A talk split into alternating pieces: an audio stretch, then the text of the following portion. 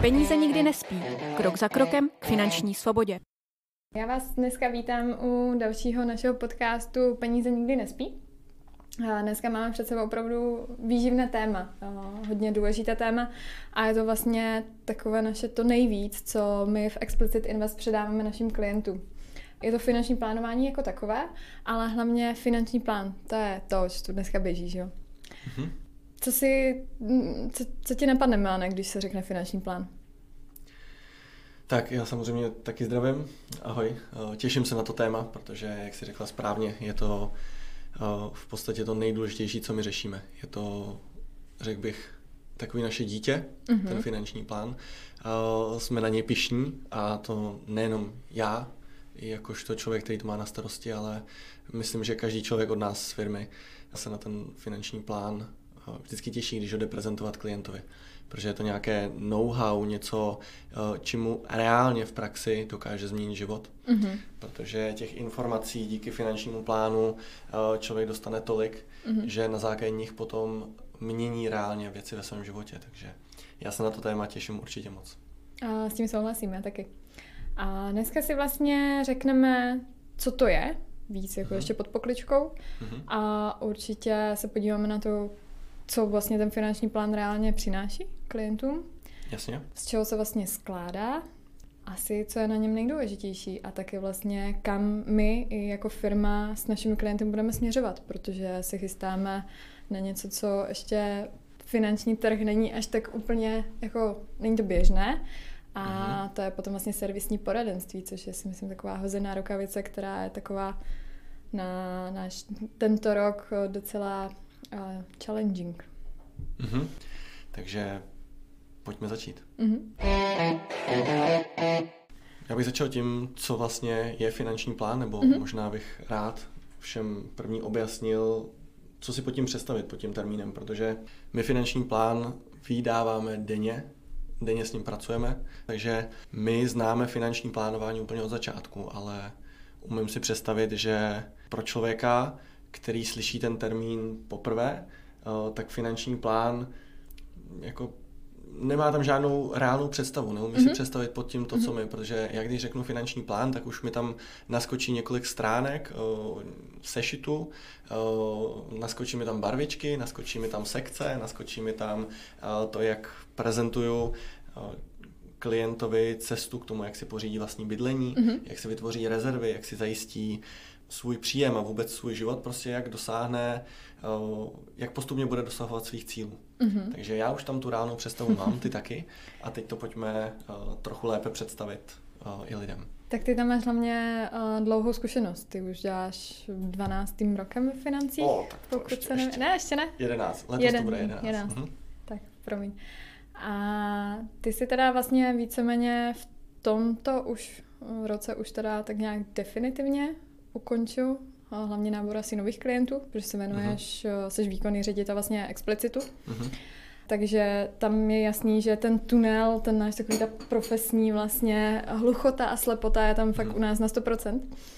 Tak já si myslím, že každý člověk v rámci finančního plánování vůbec jako u financí by samozřejmě začít jako sám u sebe. Jo? A jestli se tě můžu zeptat, jak ty jsi začínal a co pro tebe, jakoby, máš tu finanční plán? No, já myslím, že ani nemůžu říct tady reálně, že nemám. Samozřejmě, mám svůj finanční plán. Přesnická otázka. Já vlastně ten finanční plán už jsem měl v hlavě, když jsem začínal podnikat úplně na začátku, protože já jsem věděl, kam se zhruba v životě chci dostat a to je možná to nejdůležitější, čím vůbec začít finanční plánování.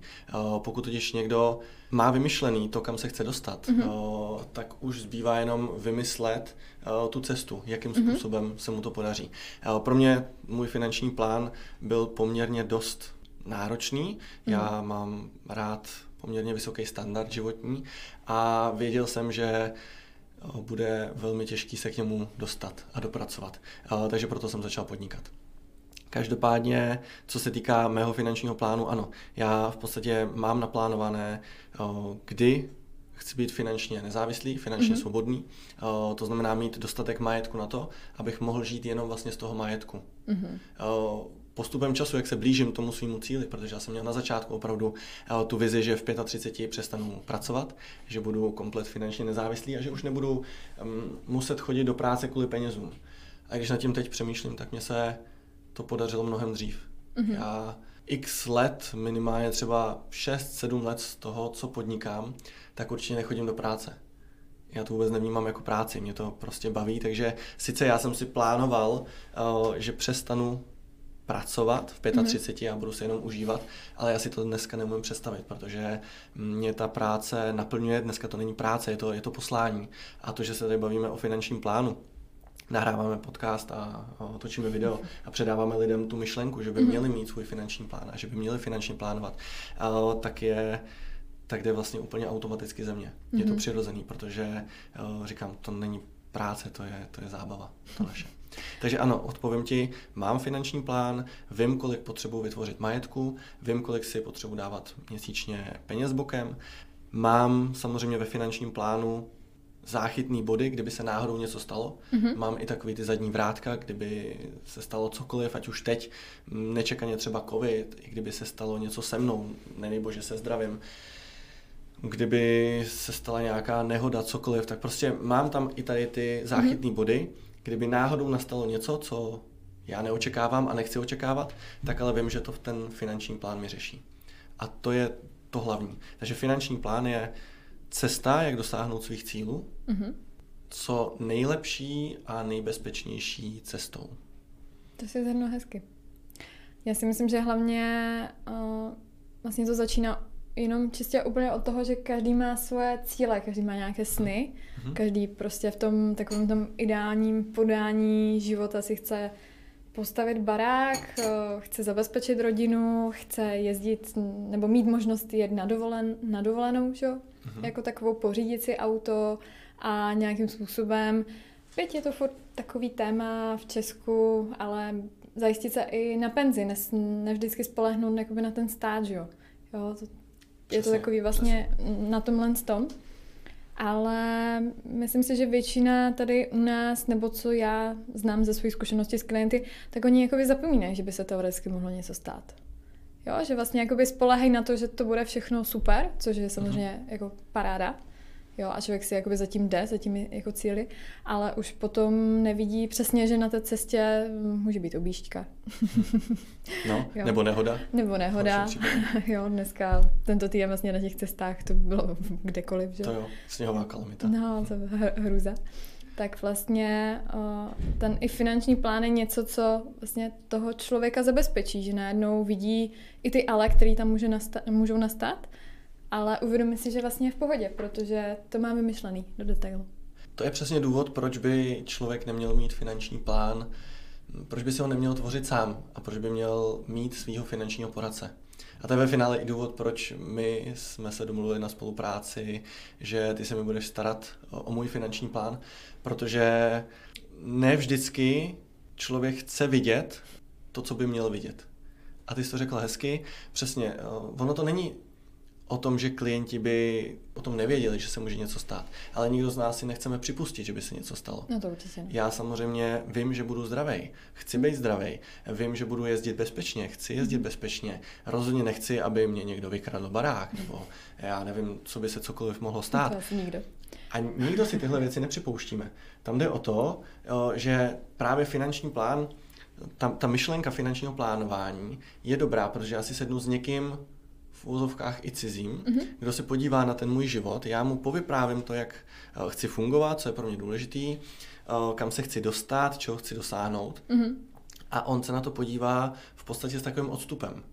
Protože člověk častokrát, když plánuje svoje věci, tak je v tom detailu a neumí si podívat se na to z nadhledu. Neumí se na to podívat z nadhledu, přesně tak. A proto ten finanční plán sám o sobě. To znamená, když bych ho třeba klientovi poslal poštou, což nebo mailem samozřejmě, tak jako není to špatný, alespoň on tam vidí některé body, které třeba předtím neviděl. Ale stejně je otázka, jestli on je bude chtít přijmout. A tam právě přichází to nejdůležitější. A tam je spolupráce s finančním poradcem, s kvalitním finančním poradcem, s profíkem, protože ten mi položí takové otázky, které já si sám sobě třeba ani nechci pokládat.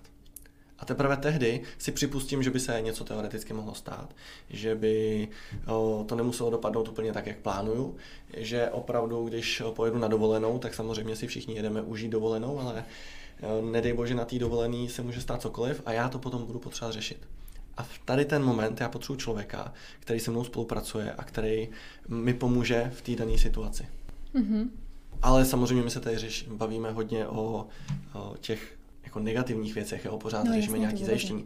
Ono to funguje i obráceně. Člověk častokrát nevidí ani ty pozitivní věci. Mm-hmm.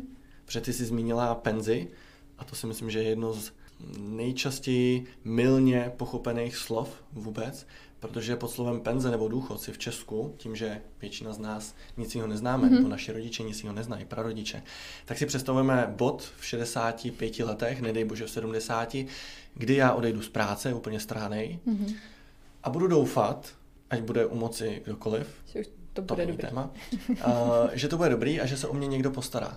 A jak kdyby přehazuju ten život, tu odpovědnost za svůj život do rukou někoho jiného.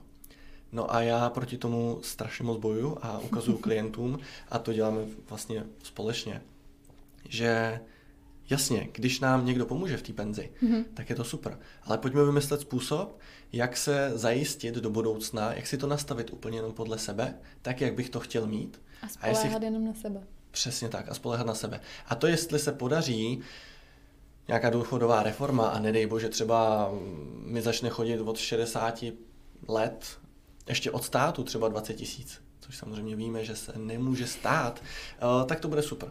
Ale já raději prostě, když pracuji s klientem i se sebou, tak prostě ten finanční plán připravuju tak, že nic takového nenastane, že bude spíš ten horší scénář a že je potřeba opravdu se připravit tak, abych v 55, v 57 letech měl tolik peněz, ze kterých já vlastně vyžiju už do konce života.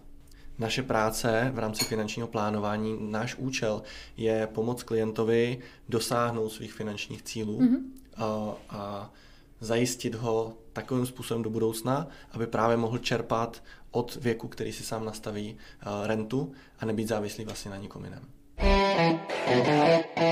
Co je třeba to nejzajímavější, nebo co jsou ty nejpřekvapivější věci pro tvoje klienty, když se jich třeba ptáš tady na otázky ohledně finančního plánu? Z čeho vlastně se skládá ten finanční plán? Z jakých oblastí, kdy s nima plánuješ? No, tak určitě i jedním z těch bodů je cashflow. To je vlastně něco, co s nimi řešíme vlastně dopodrobna. Ale určitě potom rozdělala bych to na takové 4 hlavní body. A promiň, můžu ti skočit do řeči. Tu cashflow, jenom já si pod tím představím úplně přesně, co to je. Aha. Zkus to vysvětlit svými slovy, co to je, aby fakt každý úplně si to mohl představit. Tak víceméně na jedné straně má každý člověk, který vydělává, tak má nějaký příjem. Jo. Oproti příjmu má samozřejmě svoje náklady na živobytí, platí bydlení, platí energie, platí za telefon, platí za dopravu, platí si auto, platí si pojistku na auto, platí si normálně samozřejmě naftu nebo benzín, další věci, platí dětem dopravné, jo? Odkládá si nějakým způsobem na vlastně nějakou rezervu, jo? Na nějaký v ideálním případě, přesně tak. A má tam potom samozřejmě náklady s jídlem, což si myslím, že dneska je úplně největší výdaj jako rodin, že největší vlastně část jde fakt do bydlení a do jídla. To znamená, že ta cashflow je teda, ať to je dobře pochopitelné, tak je to součet všech výdajů, které člověk má ve svém rozpočtu. Všechno to, co za měsíc zaplatí, oproti příjmům, proti všem příjmům, které dá dohromady ten jednotlivec nebo rodina. To znamená jednoduše cashflow je přehled a to je možná to nejzákladnější, protože i finanční plán mi přijde, že je o tom, aby vždycky člověk, klient věděl, kde zrovna teď momentálně je. Protože to je to nejdůležitější. Častokrát zapomínáme. Já úplně vím, když jsem začal podnikat, teď ty si mi připomněla, že už je to 11 let, nebo že to bude 11 let, a to tak strašně moc rychle uteklo. Že vlastně já si říkám, sakra, proč jsem tehdy neudělal tohle a proč jsem tehdy neudělal tohle a proč jsem tehdy neudělal tohle. A kdybych býval věděl. A kdybych býval věděl, přesně tak. A je to jenom z toho důvodu, že jsem třeba od začátku neměl tak dobře propracovaný finanční plán a hlavně jsem třeba na začátku ani nevyhodnocoval, kde zrovna teď jsem a jestli jsem přesně tam, kde bych být chtěl. A to je stejně vlastně v těch financích. Pokud já mám cashflow, tak já si řídím svoje měsíční příjmy, měsíční výdaje, vím, do čeho mi jdou peníze a vím, co se děje s mýma penězma. A v momentě, kdy vím, tak s tím reálně dokážu něco dělat. A buď jsem spokojený nebo nespokojený a začnu dle finančního plánu tu svoji cashflow třeba i měnit. To znamená, zjistím, že si nedávám tolik peněz do rezerv a vím, že ale do budoucna můj cíl je mít dostatečné rezervy. No a tak musím něco v té cashflow změnit. Takže cashflow člověku ve zkratce ukáže, tolik mám příjmů jako rodina, toto jsou všechny moje různé příjmy, toto jsou výdaje a když od příjmu odečtu výdaje, tak mi vyjdou volné peněžní prostředky a pokud je to nula, tak je potřeba s tím něco začít dělat a pokud mi tam zbyde 10-20 tisíc, v ideálním případě třeba víc, kam to mizí. Tak zase s tím potřebuji něco dělat, protože pokud mi to zůstává někde na běžném účtě, tak to je zase průšvih. A já potřebuji finanční plán, abych našel uplatnění tady pro těch 20 tisíc měsíčně. A když se teďka přesuneme do toho, z čeho se skládá ten finanční plán, ano. Do těch oblastí jednotlivých, tak je to určitě, jako víceméně já začínám asi vždycky s klientem tím plánem B, já potřebuji, aby měl zajištěný svůj příjem. Protože když vlastně se něco stane a jemu ten příjem vypadne, tak my tam potřebujeme mít zadní vrátka na to, že pořád ale pokryjeme ty náklady, který tam má. Jo. A dalším bodem je určitě i ochrana majetku, jo, což si myslím, ale že Češi mají perfektní, že častokrát mají přepojištěný a ochráněný majetek jako až tolik, že to je až občas zbytečný. Jo. Víc než svoje zdraví. Přesně tak, přesně tak. A dalším bodem je určitě samostatně i bydlení jako takové, protože to si myslím, že i tomu nasvědčují čísla z bank v posledních letech, jednak nízké úrokové sazby, ale ta poptávka vlastně po tom vlastním bydlení je neskutečná. Takže určitě samostatně to bydlení, ať už je to vlastně pořízení teprve, takže jestli člověk chce vlastně koupit jenom byt nebo dům, předělat si ho, nebo koupit si pozemek a do budoucna stavět. A do budoucna stavět, děkuju. A tou čtvrtou částí a právě tou nejdůležitější, u toho se přiznám, že asi s klientem strávím i vždycky nejvíc času, tak jsou rezervy a vlastně budování té finanční svobody, té nezávislosti vlastně v tom čase. No to je obecně, jo, zase třeba když nad tím přemýšlím, tak to je ten termín finanční svoboda, finanční nezávislost, který trochu si říct, že až naše generace začíná vnímat, že vůbec je nějaká možnost, jak dosáhnout své finanční nezávislosti, své finanční svobody. Máme taky dneska spoustu informací ze zahraničí, že jak to funguje kdekoliv jiné, třeba Amerika je na to skvělý příklad. Obecně Západ, tam je to úplně normální. No. U nás dlouho to nebylo potřeba řešit, protože byly plány daný, ale nás se to týká a my musíme právě převzít tady v té oblasti tu zodpovědnost. A ta finanční nezávislost, vlastně obecně i ty rezervy, já taky, když jsem seděl s klientem a vždy, když se s někým bavím o rezervách, tak je to nejdelší povídání z toho celého finančního plánu, nebo obecně i z té schůzky společné, protože rezervy mě baví úplně nejvíc, protože tam reálně něco tvoříme. Samozřejmě, když člověku pomůžu dosáhnout svého bydlení, tak je to super. To je prostě, já mám klienta, který vůbec neví, jak si pořídit svoje vlastní bydlení, má nějaké domněnky podložené jenom jedna paní povídala a my to hodíme do reálných čísel, dáme tam fakt jako data a to propojíme s tím snem klienta, no a vytvoříme z toho finanční plán, jak si pořídit vlastní bydlení. Ale ty rezervy, to je dlouhodobá práce, protože bydlení si člověk vytvoří jednou, my mu pomůžeme dosáhnout toho svého bydlení, ale ty rezervy, to je prostě neustálá, to je skoro jako udržovat se v kondici. Nebo její zdravě. To není je to teď o disciplíně. Udělat přesně tak. To není o tom, jako udělat si jídelníček a 14 dní jíst zdravě a potom se na to vykašlat. Budování rezerv je myšlenka, je to filozofie. Je to životní směr a obecně to nejsou rezervy, ale v podstatě možná ještě bych to přehodil na budování majetku obecně. Protože rezervy jsou v podstatě finanční a ta naše hlavní práce, ten náš účel je pomoct tomu člověku vybudovat majetek obecně.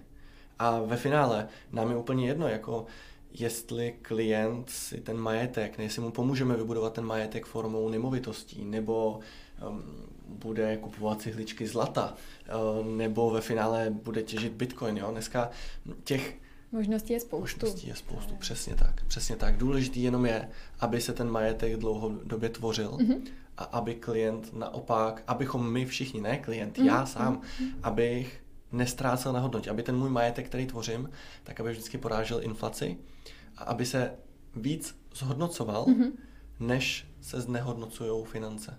A to je ten hlavní účel vlastně finančního poradce. S tímhle klientovi pomoct. Tam si hlavně myslím, že je určitě práce na té disciplíně a na tom vlastně opakování, na tom vytrvání. Jo, protože věřím, že když někdo začíná úplně vlastně od nuly, tak vlastně nejtěžší část je to všechno nashromáždit dohromady. Přesně a v momentě, když už člověk má, tak až vlastně na tom větším počtu, na tom větším objemu vidí, že najednou, aha, jde to nahoru, zvyšuje se to, funguje to vlastně. A vůbec jakože i pochopit asi ten princip. Jo, jenom základní princip, že to není ani přesně o tom, jestli si koupíte i přesně investiční byt, ty kupuješ investiční rumy, že jo, třeba jo, těch jako fakt možností, alternativ je jako nespočet, děkuji. Ale začít, asi tak, začít. A mít na to parťáka, který mě pohlídá na začátku. Přesně. A to je přesně úplně stejný jako s tím fitkem, jak jsme se bavili, nebo s tou zdravou stravou. Já samozřejmě se proto můžu rozhodnout. Spoustu lidí teďka v lednu se rozhodli, že budou jíst zdravě, že budou cvičit samozřejmě a podobně. Ale ten začátek je těžký. Potom, když už překonám prvních půl roku, vytvořím si návyk, první rok, už vidím výsledky na sobě, no tak samozřejmě se toho nechci vzdát. To je přece jasný. Ale ze začátku, když si začínám vytvářet rezervy a začínám úplně od nuly, nebo mám svých prvních 10, 50, 100 tisíc, no tak z těch 100 tisíc milion během roku neudělám.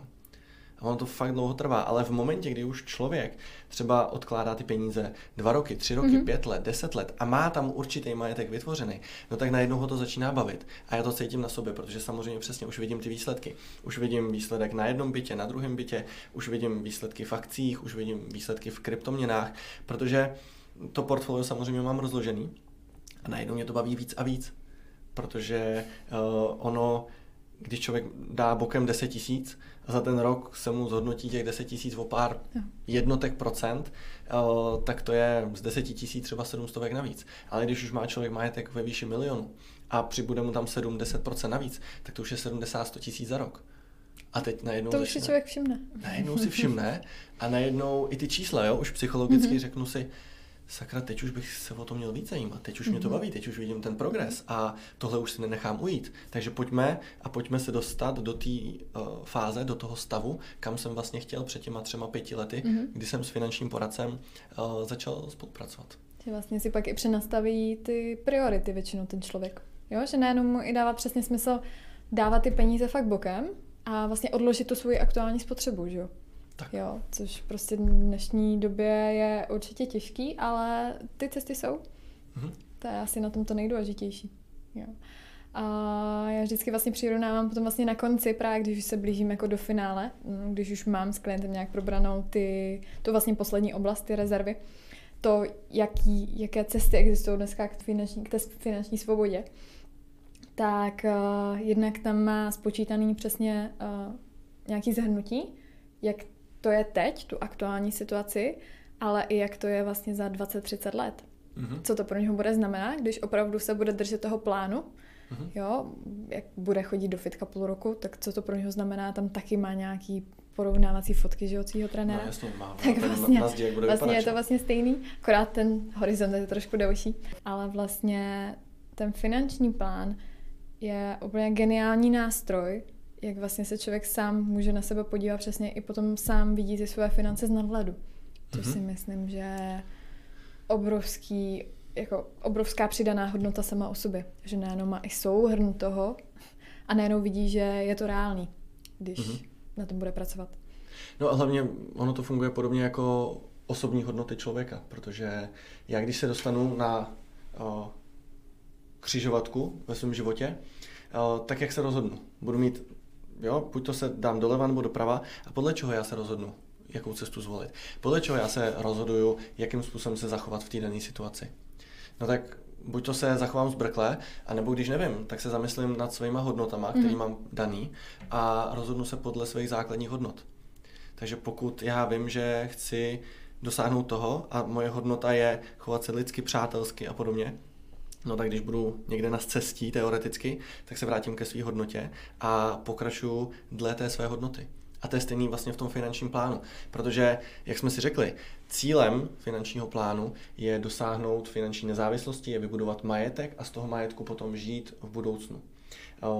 Na té cestě k budování tady té finanční nezávislosti samozřejmě jsou určité nástrahy, jsou situace, potřebuji koupit auto, potřebuji pořídit bydlení, pořídím rodinu, stane se nějaký průšvih a já tím finančním plánem mám dopředu aspoň zhruba připravené řešení, jak tady ty situace vyřeším, jak je zvládnu překonat, jak zvládnu překonat to, když přijdu o práci na půl roku nebo na rok, jak zvládnu to, když budu půl roku nemocný, jak zvládnu to, když se mi narodí první dítě, druhý dítě, potom třeba třetí dítě, který jsem neplánoval. A v momentě, kdy já mám finanční plán, tak já se k tomu můžu vrátit a vím, že ta cesta je takhle, vím, proč jsem si tu cestu vybral, protože se chci dostat tady do bodu, do toho finálního bodu. No a to, že přijde nějaká neočekávaná situace v životě, to je jasný. Život nejde naplánovat tak, jako to bylo v básnicích, kdy on tam plánoval, no tak tady mám naplánovanou první dovolenou v Jugoslávii, tady bude první dítě, tady je druhé dítě, tady je druhá dovolená v Jugoslávii, tady mám povýšení. Jo, a on měl naplánováno na 30 let. Vlastně základy plánování už byly v básnicích. A takže, jak říkám, je to stejně jako s těma hodnotama. Ten finanční plán mi pomáhá v průběhu mého života vracet se na tu cestu, protože jsem si něco nastavil. Samozřejmě se upravuje, neustále se upravuje dál. Podle toho, co se reálně děje, protože to nemůžu předvídat. Ale od toho je zase finanční poradce, aby v momentě, kdy se něco stane a přijde tady covid a já přijdu o práci, tak abych nevymýšlel blbosti, abych nepřestal platit hypotéku, abych se nerozhodl zbrkle, ale abych se vrátil ke svému finančnímu plánu, respektive ke svému finančnímu poradci a zvedl telefon a zavolal, pane Šimku, slečno Gordino, prosím vás, já teďka se mi stalo toto. Já jsem přišel kvůli covidu o práci a upřímně mám hypotéku, mám tohle, já vůbec nevím, co mám dělat, mám to zrušit nebo co mám dělat, mám prodat byt? Člověk v ten moment vidí totiž ten nejčernější scénář, jako ten normální. To je přesně ono. Ty možnosti tam jsou. Protože on ho prožívá. A v ten moment přesně by měl přijít někdo druhý, někdo, kdo do toho není vtažený, kdo není zaujatý, kdo má ten objektivní názor na tu danou situaci, dokáže to posoudit z toho nadhledu a řekne, prosím vás, v pohodě, vůbec nic se neděje. Najdete novou práci, něco vymyslíme, já vám pomůžu dát koupit třeba klidně životopis, to je úplně jedno. My se o toho klienta staráme i tady v té oblasti. A mění se něco na vašich cílech? Chcete se mít hůř do budoucna? Ne, to nechci. No tak proč bychom to všechno měnili? Však pokračujeme dál. Já za vás zavolám na banku, připravím dopis, vyjednám vám tam teďka odpuštění splátek, já nevím, cokoliv. Hlavně prostě, abyste to zvládali, ale v pohodě, s tím jsme přece počítali, že se tohle stane. Proto jsme ten finanční plán spolu sestavovali. A já jsem na tohle myslel, to je moje práce. To, že vy to teďka nevidíte, jak to zvládnete, v pohodě, kdykoliv budete potřebovat, zavolejte, prostě to vyřešíme. A to je finanční plánování. S tím souhlasím. No samozřejmě jedna věc je, jak zrovna uvedl tady ten jako negativní, nebo nejhorší případ, doufám, ťukám. Ale potom já třeba zrovna teďka jsem se potkala s klienty a po 3 letech jsme vlastně předělávali celý finanční plán, protože nečekaně se jim narodilo dítě, což jakoby v pohodě zvládli, ale oni v ten moment tak vlastně dostavili barák. Teďka najednou jako manžel se snížil příjem. A teďka co, že jo? Tak teďka vlastně hypotéka, jakoby na krku v uvozovkách, ale už to na začátku naštěstí bylo nastavený jako bezpečně, jo? Že jsme tam přesně počítali fakt na jaký strop, co si vlastně můžou dovolit. A dneska jsme se vlastně potkali fakt v jejich nové výstavbě, což bylo jako hrozně super, jako i vidět, že vlastně ten člověk to má fakt hmotně a má vlastně ten první cíl má dosažený. Ano. Ale najednou některé cíle fakt jako jsme s nima museli třeba odložit, jo? Dejme tomu o rok, o 2, než jako malý vyroste, že jo? A budou moct jako pokračovat dál, ale jdou za tím a přesně neuhýbají. A to je ono, většinou cíle se nemění, že? Protože všichni se chceme mít dobře, všichni chceme mít dostatečné rezervy, všichni chceme být zajištění, kdyby se něco stalo, chceme si pořídit rodinu, chceme mít nějaký auto, chceme někde bydlet, ideálně v nějakém svém vysněném domě nebo bytě, takže ty cíle obecně se nemění. Jediné, co se na to mění, tak je ta cesta a možná případně ten termín, kdy toho dosáhnu. A to je zase o té spolupráci s finančním poradcem, aby tu cestu v průběhu života uměl dobře přenastavit. Tak já si myslím, že v tento moment už si dokážou naši posluchači nebo diváci představit, a co všechno jakoby řeší, nebo s čím si může pomoct finanční plán a finanční plánování jako takové. A teďka, když se na to podíváme ještě z té druhé strany, když já vezmu tu naší dlouhodobou spolupráci s našimi klienty a vlastně ta naše výzva tento rok, co nás čeká v rámci servisního poradenství. A proč vlastně servisní poradenství? Co to znamená? I třeba jakoby pro nás a potom i třeba jako pro konkurenci.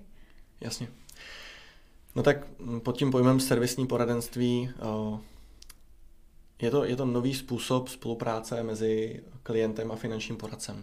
Protože dnes je bohužel běžné na trhu, že klient dostává služby od poradce samozřejmě v nejlepší možné víře toho poradce, ale ten finanční poradce je placený ze 100% jenom bankou pojišťovnou.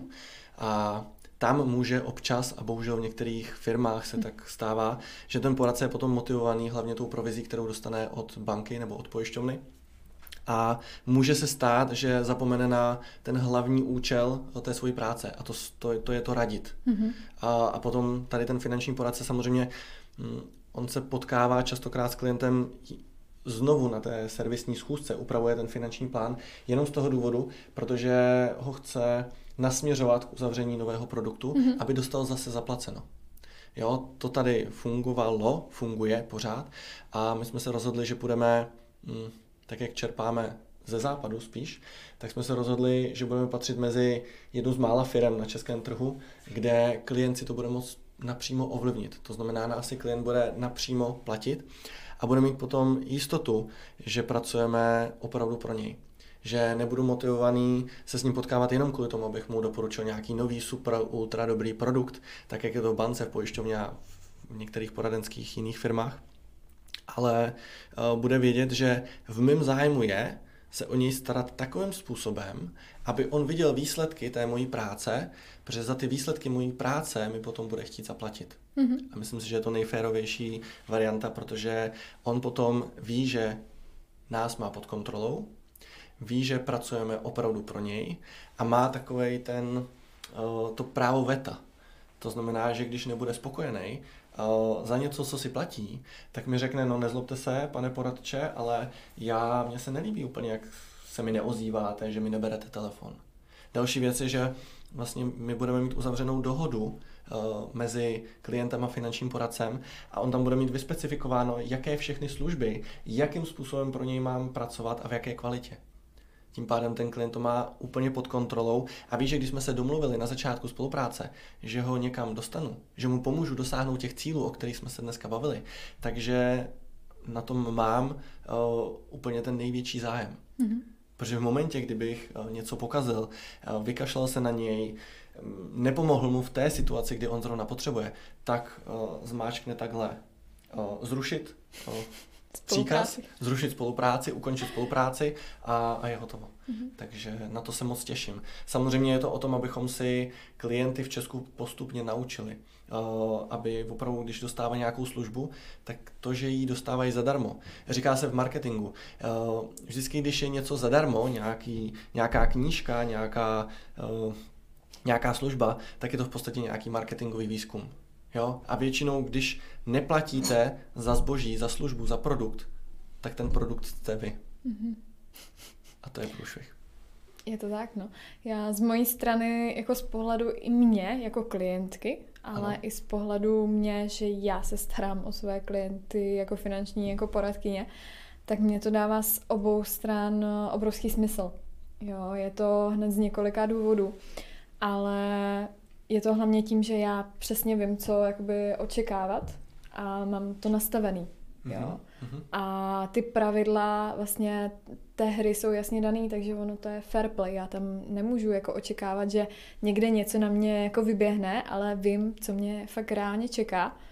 Ale hlavně mě asi, na co se těším nejvíc a co mě baví nejvíc, tak je ta dlouhodobá spolupráce s klienty, protože reálně ono, samozřejmě ten finanční plán jako nejde až tak úplně dobře vysvětlit a popsat jako ani během jedné, ani během dvou, tří schůzek, ale mně se nejvíc líbí na tom to, jak ti klienti a vlastně dneska už ve většině všichni moji kamarádi, se kterými spolupracuju ve financích, tak oni rostou a oni rostou na znalostech, oni najednou ví, co mají přesně dělat, znají ty základní principy, takže jsou si jistější a najednou je to i baví a my se pak vždycky jenom potkáme fakt na kafe.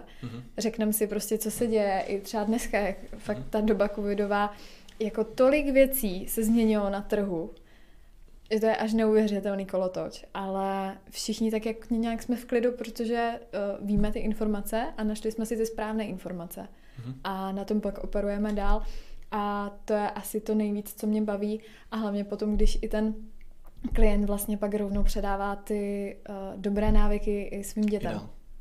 A dál. Nejenom dětem, obecně prostě. To je pravda.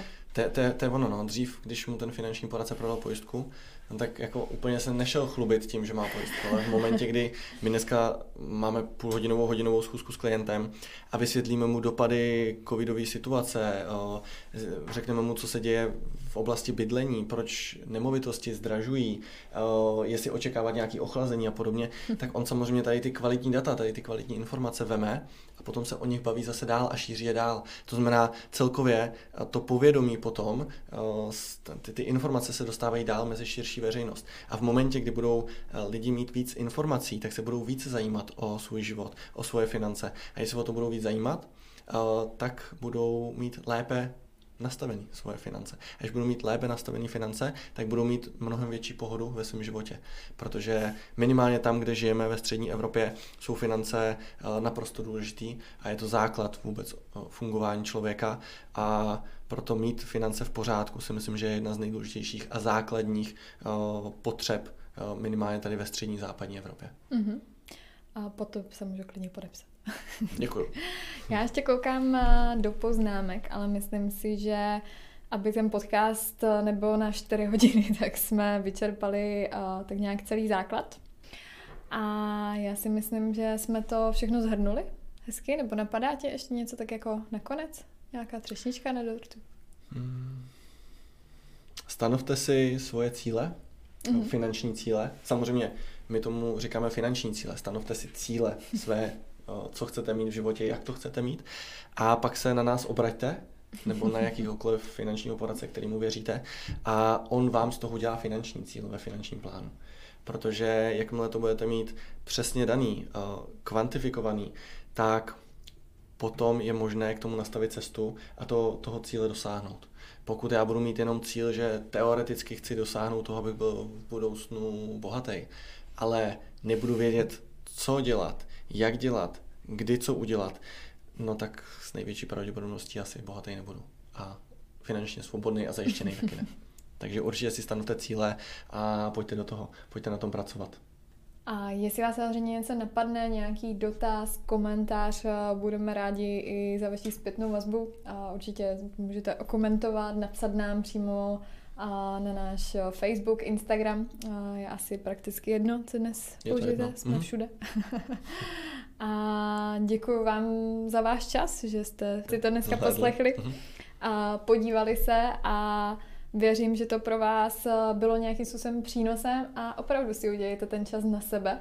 A jenom si sepsat na papír takové základní věci, ať už je to fakt to pořízení třeba toho vlastního bydlení a potom nějaký ty další cíle, tak si myslím, že už jenom tohle vás odrazí najednou někam jinam. Mějte se krásně a hodně splněných finančních cílů. Děkuji, Milane, za tvůj čas taky. Taky díky. A mějte se. Ahoj.